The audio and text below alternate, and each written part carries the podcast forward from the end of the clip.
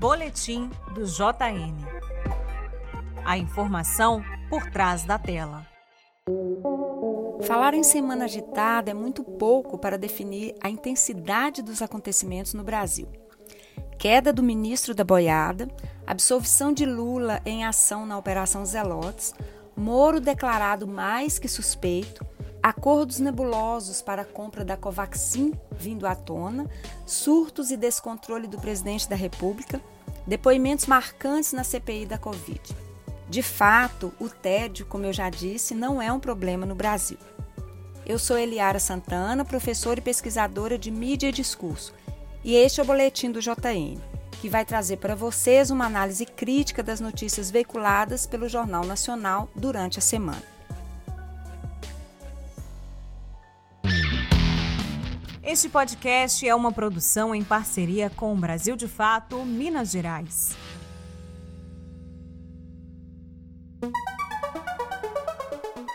Com tudo isso acontecendo ao mesmo tempo agora, a sensação é de que estamos sendo, de fato, atropelados pelos acontecimentos, que são cada vez mais marcantes e instigantes.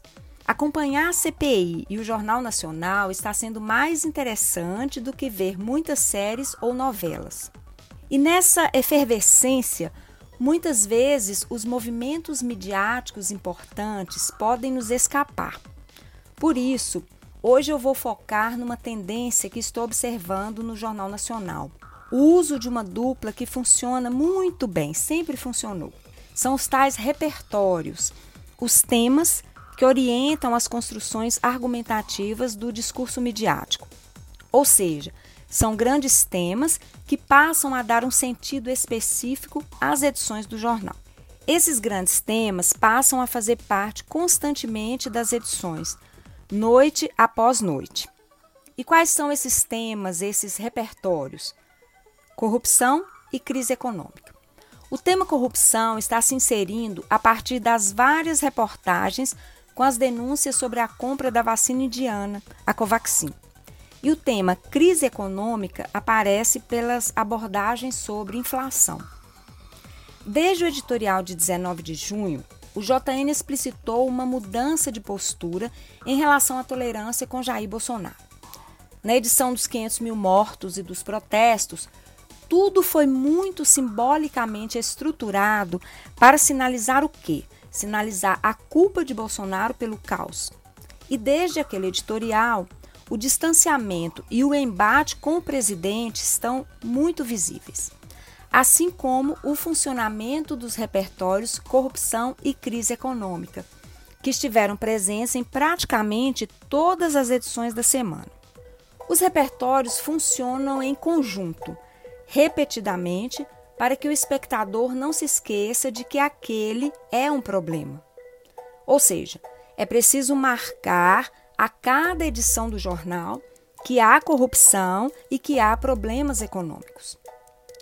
Aliás, a abordagem de economia com um tom negativo, ou seja, apresentando problemas, é uma novidade da semana, uma novidade dessa efervescência política.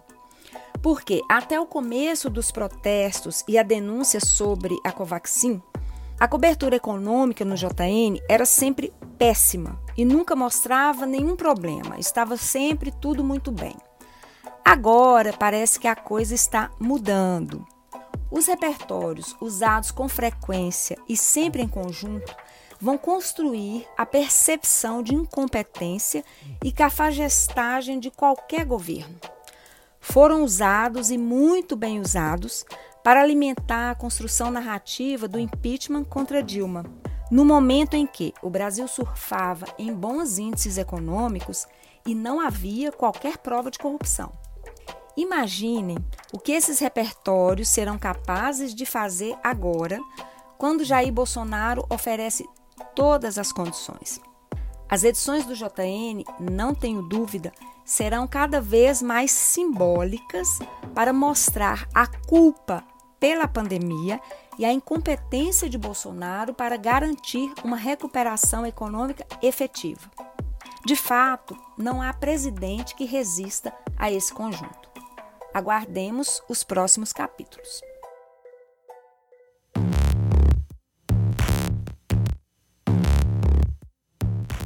Este foi o boletim do JN da semana. Espero que esta análise seja útil para compreender as estratégias na construção das informações que chegam até nós pela mídia. Um abraço e até a semana que vem.